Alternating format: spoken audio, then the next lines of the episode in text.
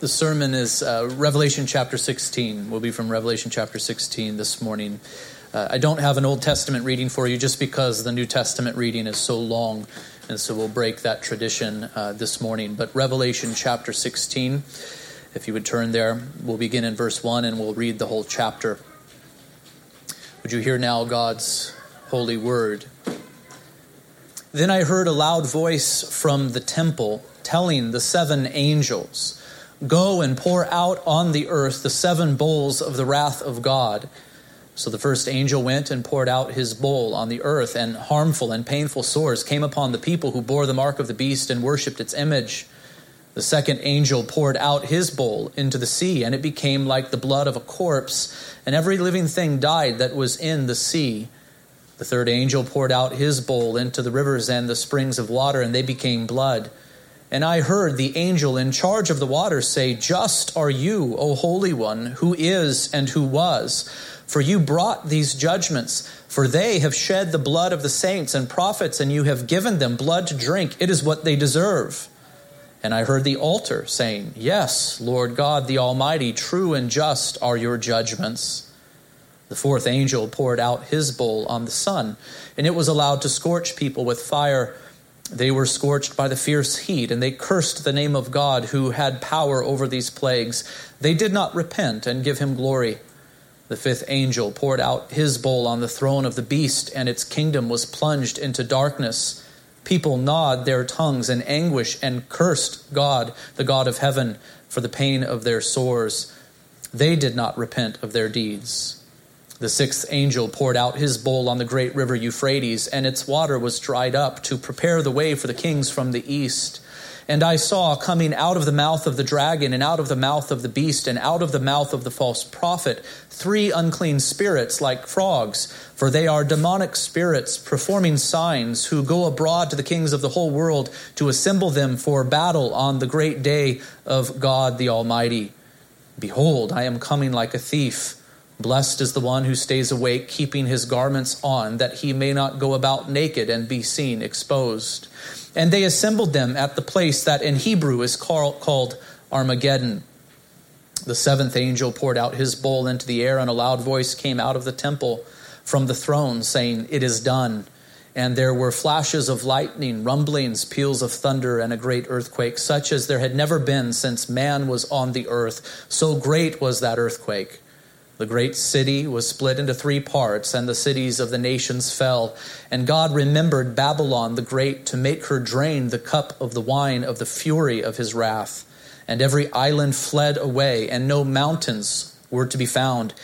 And great hailstones, about 100 pounds each, fell from heaven on people, and they cursed God for the plague of the hail, because the plague was so severe so far the reading of God's holy word, and we do pray that the Lord would bless the preaching of it also and help us to apply it to our lives today. Uh, whenever we have come to a new cycle of seven in the book of Revelation, it's been my custom to, uh, first of all, consider that cycle broadly in one sermon and then to move through it more methodically in, in subsequent sermons.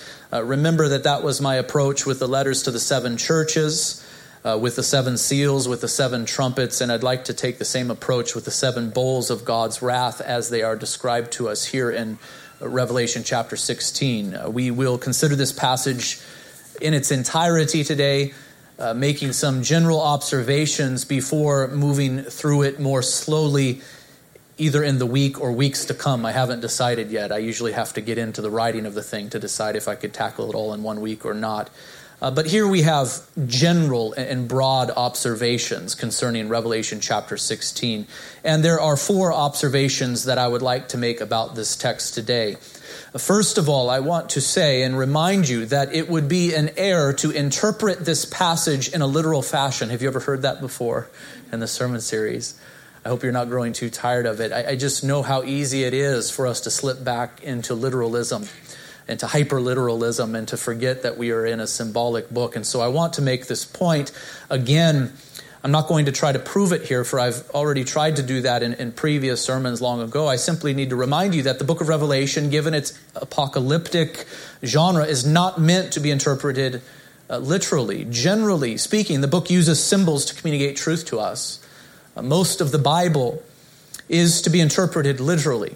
Uh, that is true of most of the Bible. And I think it is a great tragedy when people take passages of Scripture that are meant to be taken literally and interpret them symbolically or spiritually. And, and this uh, they do so that they might interpret the Scripture text not as the author intended, but as they would like to. You understand that this is a real danger and a real problem when people come to passages of Scriptures that are, of the Scripture that are meant to be taken literally, and they say, "No, we'll make it symbolic." Now they have the freedom to uh, twist that thing into whatever uh, they want it to be. And we must resist this impulse with all that is in us, for it is ultimately a distortion of God's word.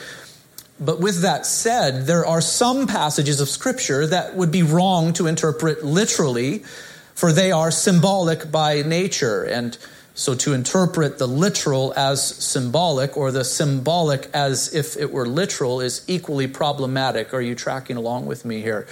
Uh, both approaches will yield error. And so the student of the Bible must pay very careful attention to the type of literature that he or she is handling and then interpret it accordingly and with great consistency. Uh, the text that is before us today, remember, is apocalyptic literature and it is prophetic.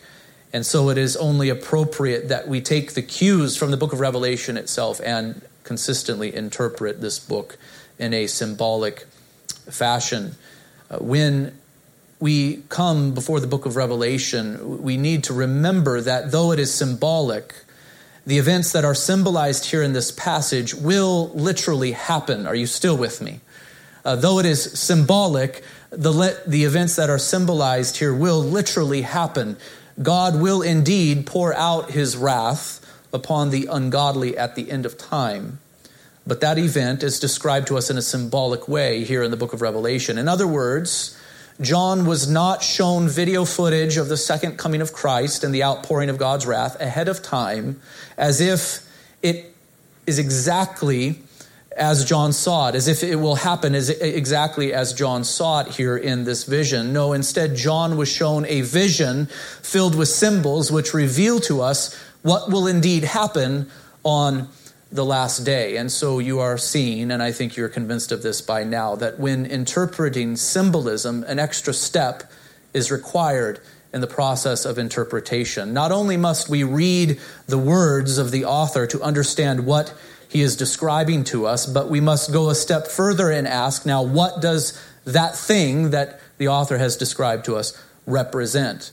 Uh, remember that Jesus said, the kingdom of heaven is like a grain of mustard seed that a man took and sowed in his field. Matthew 13 31.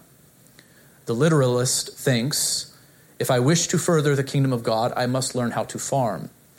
But the one who rightly divides the word of truth recognizes the symbolic nature of Jesus' words and adds another step to the process of interpretation and asks, What does the sowing of mustard seeds represent concerning God's kingdom in the world. Does God have a kingdom in the world? Yes, he does. And is he concerned that his kingdom be furthered in the world?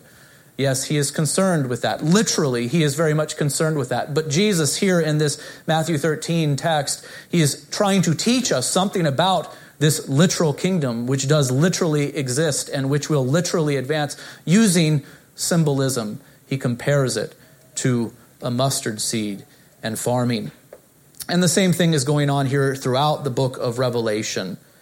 Truths concerning the end of time, concerning things that will literally happen, are being communicated to us using symbols. And so, no, I do not believe that on the last day, those ungodly who are alive upon the earth when Christ returns to judge will experience things exactly as they are stated here in Revelation chapter 16. You, you understand? We do not have video footage of the event ahead of time. It's not as if seven angels are literally going to come from heaven and crop dust the earth, pouring out literal bowls that contain literal wrath.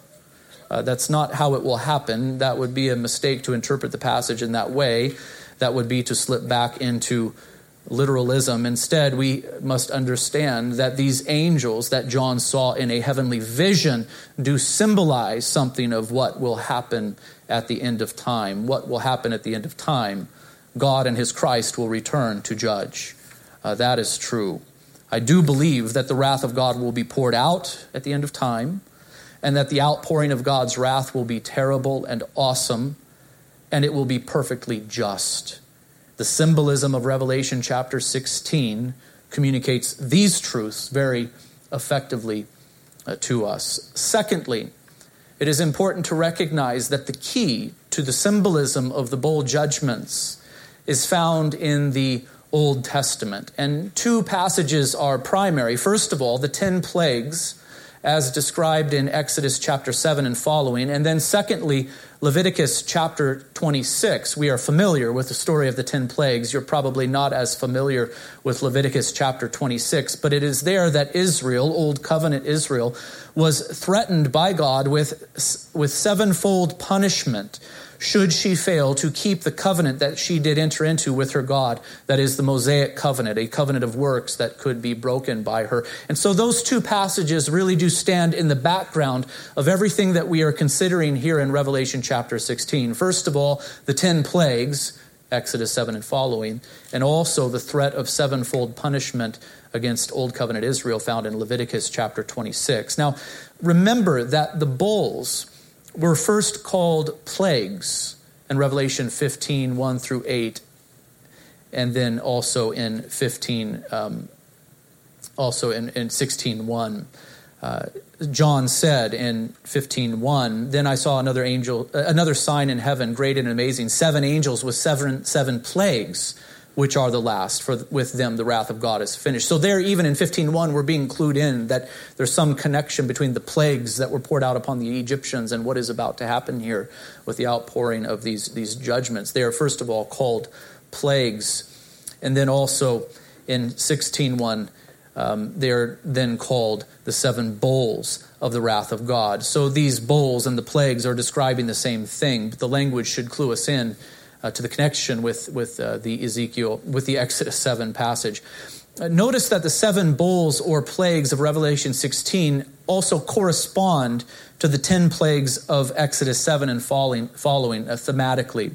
Uh, just notice these uh, connections really quickly. I won't spend much time on them, but notice that the first bowl of Revelation 16 corresponds to the sixth plague of Exodus, wherein sores and boils did inflict the ungodly. And so there's a connection there uh, between the first bowl and plagues numbers six, uh, plague number six in the Exodus event. Uh, the second and third bowls also correspond to the first plague, wherein the waters were turned to blood. Uh, remember, at the Exodus event, it was the waters of the Nile River that were turned to blood. Uh, here in Revelation 16, it's, it's all the waters of the earth that are turned to blood. The fourth and fifth bowls correspond to the ninth plague, I think, in that the sun is affected. At the Exodus event, uh, the land was covered with complete darkness. Do you remember that? Uh, but here, uh, in the fourth and fifth bowls, the sun is first of all not darkened, but it is intensified so that those who are living upon the earth are actually scorched by its heat. And then afterwards, the earth is plunged into uh, darkness. Uh, the sixth bowl corresponds to the second plague, I think, with the mention of frogs. Uh, remember in the Exodus event, frogs did come up out of the Nile River and cover uh, the land. And here there are three frogs that proceed from uh, the dragon and the beast and the false prophet, and they go about to deceive the, the kings of, of the earth. And the seventh bowl corresponds to the seventh plague with the mention of hailstones falling from the sky. In the Exodus event, hailstones fell from the sky and destroyed the crops. Remember, here the hailstones are described as being 100 pounds each falling from the sky. And so clearly, the plagues that were poured out upon the Egyptians in the Exodus event stand behind the symbolism of Revelation chapter 16. Uh, we have only considered these things very briefly, I know it, but the similarities and the differences are, are obvious when we just even think briefly about them. Now, Leviticus 26 is also a significant text.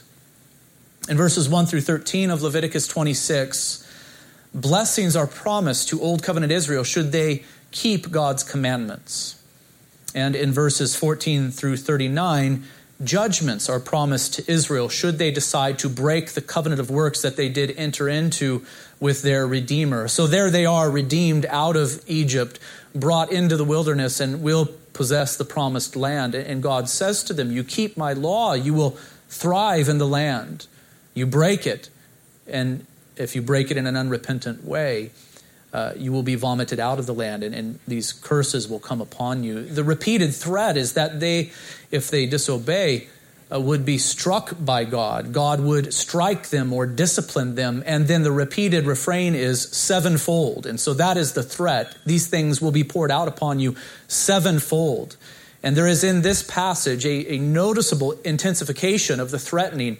Uh, so things get more and more harsh as the uh, passage progresses all the way until it culminates with these words from God. But if in spite of this, this is Leviticus 26, 27, but if in spite of this you will not listen to me, but walk contrary to me, then I will walk contrary to you in fury, and I myself will discipline you sevenfold for your sins. And you shall eat the flesh of your sons, and you shall eat the flesh of your daughters. And I will destroy your high places, and cut down your incense altars, and cast your dead bodies upon the dead bodies of your idols. And my soul will abhor you. And I will lay your cities waste, and I will make your sanctuaries desolate and I will not smell your pleasing aromas, and I myself will devastate the land, so that your enemies who settle in it shall be appalled at it. And I will scatter you among the nations, and I will unsheath the sword after you, and your land shall be a desolation, and your city shall be a waste. So, do you hear the, the threat of, of judgment that God does bring, even against Israel, old covenant Israel, should they break the covenant that they entered into with their God? He, he threatens them in a severe way and their judgment will be sevenfold. And so clearly, both the plagues of the Exodus event and the sevenfold threats leveled against Israel in Leviticus 26 stand behind the outpouring of the seven plagues of Revelation 16. So here we have symbolism in Revelation 16. Well, what does it mean? Well, it's the Old Testament scriptures that help us to know what it means. Uh, the meaning is this, therefore at the end of time, something like the Exodus event will happen again, but on a universal scale and with finality. God's people, that is all in Christ, Jew and Gentile alike, will be redeemed. And the wicked, that is all not in Christ, Jew and Gentile alike, will be judged. Uh, these plagues or these sevenfold judgments will come not upon one people, but upon all who do not have Christ as Lord, who have taken upon themselves the mark of the beast, and not in a limited way, but fully and with finality. God's people will be redeemed, not from Egypt, but from this world, being rescued not from Pharaoh, but from the ancient serpent himself, being delivered not from earthly bondage, but from sin and death ultimately. And so, do you see how the book of Revelation functions? It picks up images and themes from the Old Testament, but it alters them so that we might get the idea that something like that Exodus event is going to happen again, but with total finality on a universal scale. Something like what came upon Israel after she was disobedient to her God and was vomited out of the land and judged is going to happen again, but with, with with completeness and, and, and in a final sense. And so we must recognize uh, the relationship between the bowls of Revelation 16 and the Old Testament um, uh, passages, and, and we will do so more in coming sermons. For now, I simply want you to recognize one, that there is clearly a connection. The key to understanding the symbolism of Revelation 16 is the Old Testament and not today's newspaper and two, that the book of Revelation is picking up these Old Testament themes having to do with judgment and is intensifying them and is universalizing them. That's what Revelation is doing. Here are the Old Testament instances or themes of judgment. It picks them up and, and makes them even greater. They are intensified and universalized here in the book of Revelation. Now, if you've spent time reading your Old Testament, you've undoubtedly come across those passages uh, that describe the judgment of God coming upon peoples and nations and their so called gods. Uh, the Exodus event would be an example of this. The ten plagues were poured out upon the Egyptians, and they were severe. And the tenth was the most severe of them all. The ten plagues did culminate with the death of the firstborn throughout all of Egypt. After that, Pharaoh's army was swallowed up in the sea. It was an act of deliverance for Israel, but it was an act of judgment upon the Egyptians and upon the gods of Egypt. That is what the Exodus event was. It was a, it was a judgment event, uh, but tied to it, it was also an act of redemption for the people of God. Also in Leviticus 26, we read the threats that God did level against Israel at the beginning of the Mosaic covenant, but later on in the Old Testament, we have an account of God actually making those threats reality because of Israel's disobedience. God uh, did indeed vomit Old Covenant Israel out of the land and did indeed use other nations to judge them and quite severely. You heard the severity in that Leviticus 26 passage. I read it intentionally so that it might jar you a little bit about the way that God threatened the people that he had redeemed from Egypt, concerning the fact that they would be assaulted from other nations and they would eat their sons and daughters and that their dead bodies would be heaped up. It's, it's language uh, that is jarring, it's language that is intense. And we also find in the Old Testament many descriptions of the judgment of other nations too. Uh, God is indeed merciful and patient. Amen. And he is loving and he is kind. But when the iniquity of a particular nation was complete, See Genesis 15, 16. Uh, God would judge them. For example, this happened to many nations at the time of the conquest when Israel did finally enter into the promised land with Joshua at the lead. God commanded Israel to devote those particular peoples to utter destruction. And I know that many people are bothered by those passages of Scripture where God commanded the utter annihilation of a particular people by Israel at the conquest. One thing that needs to be kept in mind is that for Israel, this was an exception to the rules which typically governed their warfare. Uh, typically, their warfare was governed by rules other than these, but at the conquest, when Israel did go in and, uh, and overtake that land, those nations were to be utterly destroyed and, and annihilated, every living thing. And people read those passages and they're troubled by uh, th- those passages. Um, one of the most common explanations that people give uh, to passages of Scripture like this, I think they feel as if they have to explain them away, uh, is that the God of the Old Testament is somehow different from the God of the New. Have you ever heard this? And so they come to these difficult passages of Scripture where the utter annihilation of a, of a people is commanded by God, and they say, well, that's the way things used to be. That's how God used to be, but now he is different. So the God of the Old Testament is different from the God of the New Testament. Or perhaps they have this view that uh, the way that people uh, conceived of God has changed. And so uh, they, they apply some evolutionary principle e- either to God Himself or to religion, our conception uh, of God. Uh, and these views are problematic on so many levels. I'll mention only two things. First of all, our God does not change but is the same yesterday, today, and forever. He is eternal. He is not bound by time. He simply is. He is the unchanging one. The scriptures are so clear about this. And two, I wonder if those who make a distinction between the God of the Old Testament and the New have ever read either testaments. Uh, for God is loving and gracious. He is merciful and kind in both testaments. And in both testaments, He is also just and does promise to judge uh, wickedness. He has forever hated that which is evil and will in due time punish all iniquity. And so, the point I am trying to make here, though I'm trying to make it very quickly, and, and more time could be spent on all of these themes.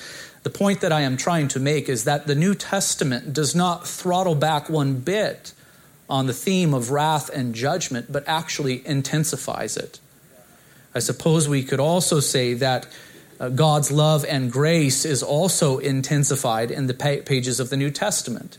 Has God always been loving and gracious and merciful and kind? Yes. Uh, but we have seen uh, the, the, the, most awesome manifestation of that. Where? in the cross of Christ. And so we know even more now of the love and mercy and, and, and kindness of God. Uh, but the same is also true when it comes to his judgments. For where was the wrath of God poured out and manifest before us in, most, in a most direct way, except at that same cross of Christ?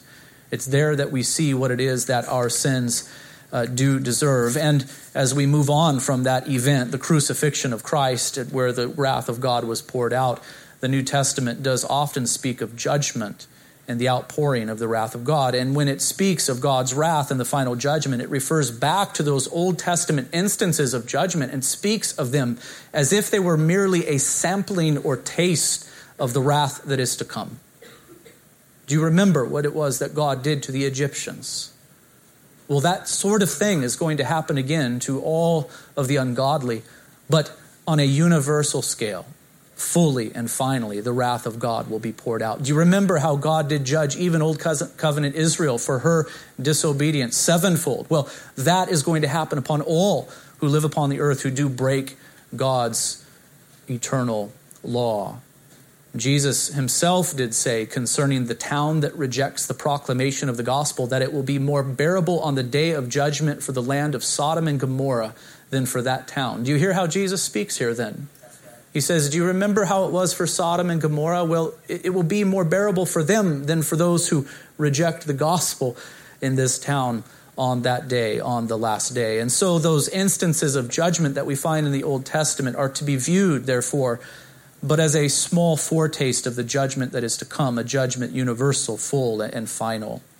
And so, to put it most bluntly, if you are one of those who, when you read of instances of judgment in the Old Testament, you think, I'm not fond of the God of the Old Testament, then I do doubt that you'll be fond of the God of the New Testament either, for he is the same. What God did to Sodom and Gomorrah, to Egypt, to the Amorites at the hands of Israel, and to Israel at the hands of other nations will be done at the end of history by God Himself against all who have sinned against Him who are not in Christ these God and Christ will judge fully and finally at the end of time. And so, when you read of the seven bowls of God's wrath poured out, and when you see that the symbolism is rooted in the ten plagues and the Exodus event and the sevenfold punishments of Leviticus 26, only modified to be universal, full, and final, I think this is the conclusion that we must come to. Uh, those judgments of old were but a partial and restrained manifestation of the wrath of God to be poured out in full strength upon all ungodly at the end of time. Um, does this bother you? That's a question that I'll ask at the end of the sermon. Does this bother you? Uh, that God would judge sinners in this way? Some, having been bothered by it, do set out to, with all of their strength, try to alter the scriptures. And my suggestion to you today, brothers and sisters, is though, that, that though this may be jarring, though this might bother you, and, and, though it is true that we should not rejoice at the thought of this, uh, we, as, as God's people, ought to be changed by the scriptures and not seek to change them. Perhaps what is wrong, perhaps what is askew, is not the scriptures and not God Himself, but our, our view of God and our view of ourselves. Perhaps uh, that's the thing that needs to change. Um, thirdly, and briefly, I want you to notice that the bowl judgments reveal something of the final judgment, particularly the outpouring of wrath, the, the wrath of God upon the ungodly alive on earth at the last day. I mention this because we tend to speak of, of the final judgment or the return of Christ or the last day in general terms, but we should remember that that day will be a very complex day. Uh, here in the bowl judgments, I believe we have a depiction of the wrath of God poured out upon the ungodly, alive upon the earth on the last day. But we must also, as we consider this depiction, remember that that is not all that will happen on the last day. When we, we, when we consider all that the scriptures have to say about the time of the end, we must conclude that when Christ returns, the dead in Christ will be raised and caught up with the Lord to meet him in the air.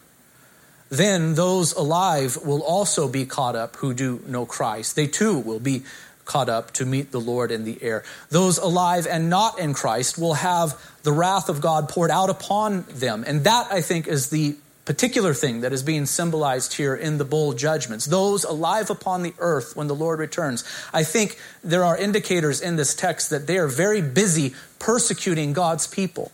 I think that will be the, the setting or the scene or the situation at the end of time where those who do not know Christ, who are not followers of Christ, who are alive upon the earth on the last day, they are going to be preoccupied with persecuting God's people.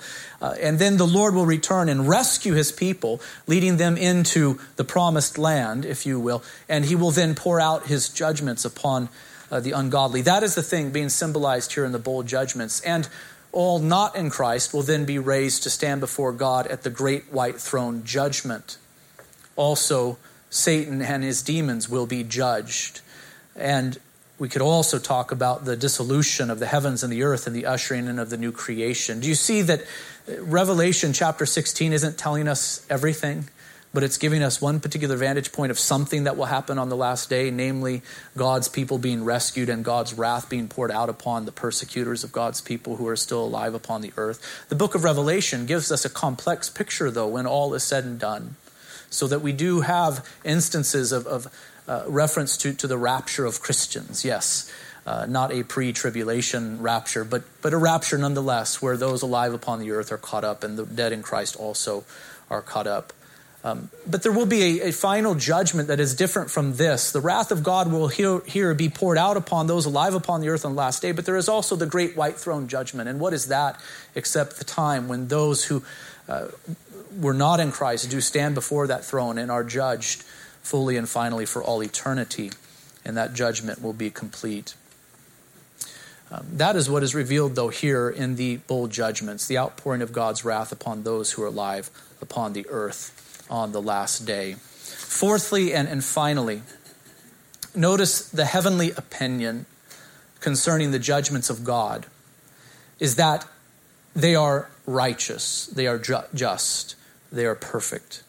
After the pouring out of the third bowl, John heard something. And so here he has um, these visions shown to him. He sees things, angels proceeding from from God to pour out these bowls. But he hears some things also in Revelation chapter 16, and it's good for us to pay attention to what it was that John heard.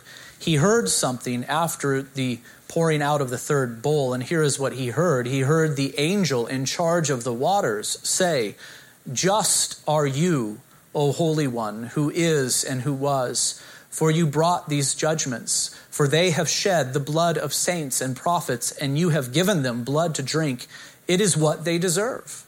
Uh, that is the opinion of this angel who has authority over uh, the waters. This angel, when he speaks, he emphasizes the justice and holiness of God and also his eternality, that he has always existed.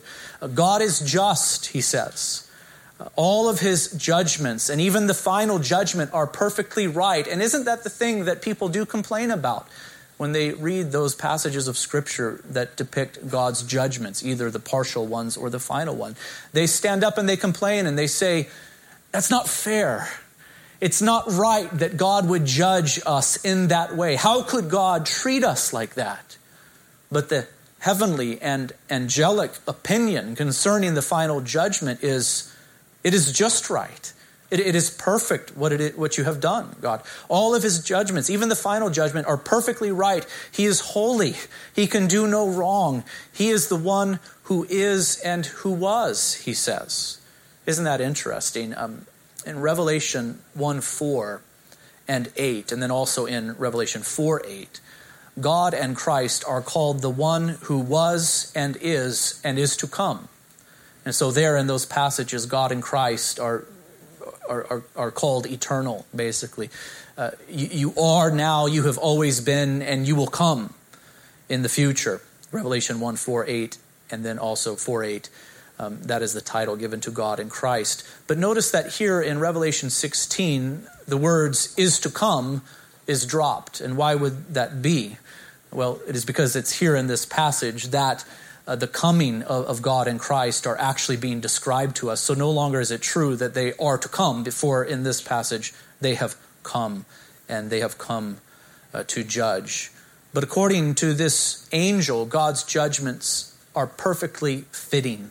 They are just right. The punishment does fit the crime, for they have shed the blood of saints and prophets, and you have given them blood to drink.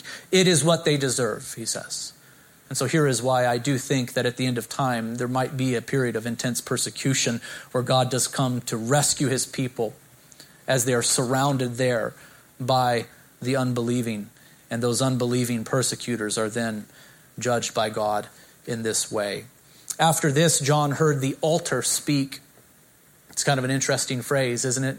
And I heard the altar speak. I think this must refer back to Revelation 6 9 and the breaking of the fifth seal, where John saw under the altar the souls of those who had been slain for the word of God and for the witness they had borne. And they cried out with a loud voice, there back in Revelation 6 uh, Uh, 9, O sovereign Lord, holy and true, how long before you will judge and avenge our blood on those who dwell upon the earth? It, it was the big question that was kind of left open ended there way back in Revelation chapter 6. There are the souls of those who had been slain for their testimony. They're saying, How long is this going to go on, Lord? How patient are you going to be? When are you going to avenge our blood that has been shed unjustly? And now that question has been answered by the subsequent visions here in the book of Revelation and in particular in chapter 16 with the outpouring of the wrath of God. That question has been answered. The time has now come. And so the altar, then, I think the souls of those who are under it, uh, again speaks. And, and what does the altar say? Yes, Lord God the Almighty, true and just are your judgments. Again, it is just right. And so, what do we have here in this text except we have the opinion of the elect angels and also the opinion of the redeemed given to us, and they both agree that the judgments of God are perfectly fitting, perfectly just, perfectly right in every way. And I do wonder, I've already asked this question, I couldn't help but ask it ahead of time, I guess. What do you think of these judgments as you consider them? I know that some scoff at the idea. There are many like that um, they scoff at it. They, they hear mention of, of, God's judgment or the final judgment, and they just laugh. They say, Are you kidding me? Uh, what, what are you? One of these cavemanish kind of people who still believe in these superstitious things that there's a God who's going to judge. They scoff at the idea of it. Uh, they are those that Peter spoke of when he warned that scoffers will come in the last days with scoff, scoffing, following their own sinful desires. They will say, Where is the promise of his coming? Ever since the fathers fell asleep, all things continue as they were from the beginning of creation. That's how they scoff. They, are you kidding me? Just the sun rises and the sun sets. It's always been this way. It's always going to be this way. Where is your God? Why has he not come yet? Uh, and this might be you. Uh, you might disregard the word of God and you might say these things will never happen. And I think that you do it in part to comfort your conscience so that you might continue in your sin. And I do think that you need to be warned not to disregard God's word. Do not ignore the, the judgments of God that have already been poured out as warnings of the wrath to come. And so you read the pages of Holy Scripture. It is God's word. Do not ignore it. And what is communicated to us there in the Holy Scriptures, among other things, except that God has judged in the past and is even active in judgments even now. And what are those except a kind of warning shot fired over the bow, if you will, trying to get your attention, saying, Those are just a foretaste of what is to come. Turn from your sins Look to Christ and have your sins forgiven. Now, while some scoff, I think others recoil at the thought of, of, the judgment of God. And I have in mind here those who, when they hear of instances of God's judgment, either past, present, or future, they say, that's not right, or, or that's not fair, or how could God do such a thing uh, to us? And it's not surprising when the unbelieving do this, but I have found that many who profess faith in Christ in our day also recoil at the thought of the judgment of God. They too have, have, have a distaste for it and say, may it never be. And so they must do something with the scriptures that they claim to believe. They must find a way to disregard those passages which speak of judgment. And some, they just ignore the texts that mention God's wrath. They just act as if they're not there and they pass right over those texts that have to do with God's wrath, his judgment, his condemnation. I think these are the ones who love to quote John 3:16, for God so loved the world that he gave his only son that whoever believes in him should not perish but have everlasting life. What a beautiful proclamation that is. But in reading John 3:16 and in quoting it, they neglect John 3:18, which says whoever believes in him is not condemned, but whoever does not believe is condemned already because he has not believed in the name of the only son of God. And so those who recoil at the thought of judgment do sometimes ignore large portions of Scripture that reveal that our God is a just God. Not only is He gracious and merciful, but He is just and He is holy and He has judged and He will judge at the end of time. Some attempt to explain these judgment passages away, usually by applying some kind of evolutionary principle to the history of religion or to God Himself. And their argument is basically that something has changed with God or with the conception of God so that we no longer think of God in those terms. And certainly have encountered this argument before. But the Christian, the Christian must confess that God is the same yesterday, today, and forever. He is the one who was and is and is to come. And the Christian does also believe that God's word is indeed God's word, so that what it says is true. And we are therefore bound to believe not parts of it, but all of it. And what do we find when we handle it with care? We, we find that God is indeed merciful and gracious and kind. Though he would have been right to judge all for their sin, he has provided a way for salvation through faith in Jesus Christ. And he is patient with sinners. He gives good gifts even to those who blaspheme his name. He causes it to rain upon the just and the unjust alike. But God is also holy and just. All sin must be punished. The punishment for sin was either poured out upon Christ on the cross or it will be poured out upon the sinner at the end of time. This is what God's word does reveal. So, brothers and sisters, I'm not saying that we should rejoice at the thought of the judgment of the wicked. Ezekiel chapter 33, verse 11, actually reveals that God Himself takes no pleasure in the death of the wicked, and neither should we. The scriptures are not calling us to, to celebrate the thought of, of the wicked coming under God's judgment. It's not something that we should jump up and down about with excitement. It should, in a sense, grieve us and move us to pray for those who do not know Christ, who are still in their sins. It should move us to share the gospel with them and to even weep tears for them. But neither should we scoff or recoil at the thought of the judgments of God. Our, our minds must be thoroughly renewed by the Word of God so that when we think of Him, we do see Him as loving and kind, but also as holy, righteous, and just. And when we think of man, we must also confess that we are, apart from Christ, very sinful and deserving of God's just condemnation. In short, we must agree with the angel and also with the altar who say, It is what they deserve. And yes, Lord God the Almighty, true and just are your judgments. We should agree with them. And lastly, uh, though the thought of the wrath of God poured out on at Christ's return should stir us uh, to, to be ready. Uh, that is the last point that I wish to make uh, this morning. I want you to notice also the words of Christ in verse 15. It's kind of an interesting little um, uh, phenomena that we find here in, in the book of Revelation. Um, in most of your Bibles, I think these words are probably in red. And we haven't seen any red words for quite a while in the book of Revelation, but Christ himself does interject and speak in the middle of these bowl judgments. The angel in charge of the water spoke, the altar spoke, but also Christ has something to say in the middle of these judgments. Verse 15, Christ says, Behold, I am coming like a thief. Blessed is the one who stays awake, keeping his garments on, that he may not go about naked and be seen exposed. And so here is the thing that Revelation chapter 16 is trying to move us towards. We're to be ready. We're to repent and believe upon Christ for the forgiveness of sins, for there is no other way to stand before God righteous. Uh, we do not have a righteousness of our own. We must be clothed with Christ's righteousness, which is received by faith. And once we have believed upon him, we are to cling to him continually until he returns or until he takes us home, so that we be found ready and not asleep. Let us pray.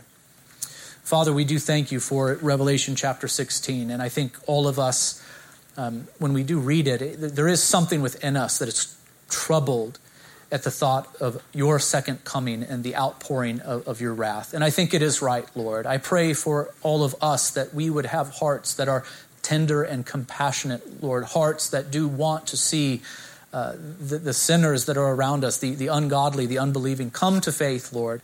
May that never change. May our hearts always be soft in that regard. May we pray for uh, those who do not yet know you. May we share the gospel. May we plead with sinners to, to repent, Lord. Uh, but at the same time, when we read these things, Lord, if our minds have been indeed transformed by your word, if we have a proper view of you and the Holy Scriptures, uh, we must also agree that it is right, that you are perfectly just and holy, and that you will do right in the end. Lord, I pray for each of us here in this room that we would live our lives today and tomorrow and until you take us home or until you return with these truths in mind. May we live uh, with, with your eternal kingdom ever in mind. Help us, Lord, we pray. Give us a heart of wisdom, we pray. Uh, do renew us day by day by your word and by your spirit. It's in the name of Christ that we say these things, and all of God's people say. Amen.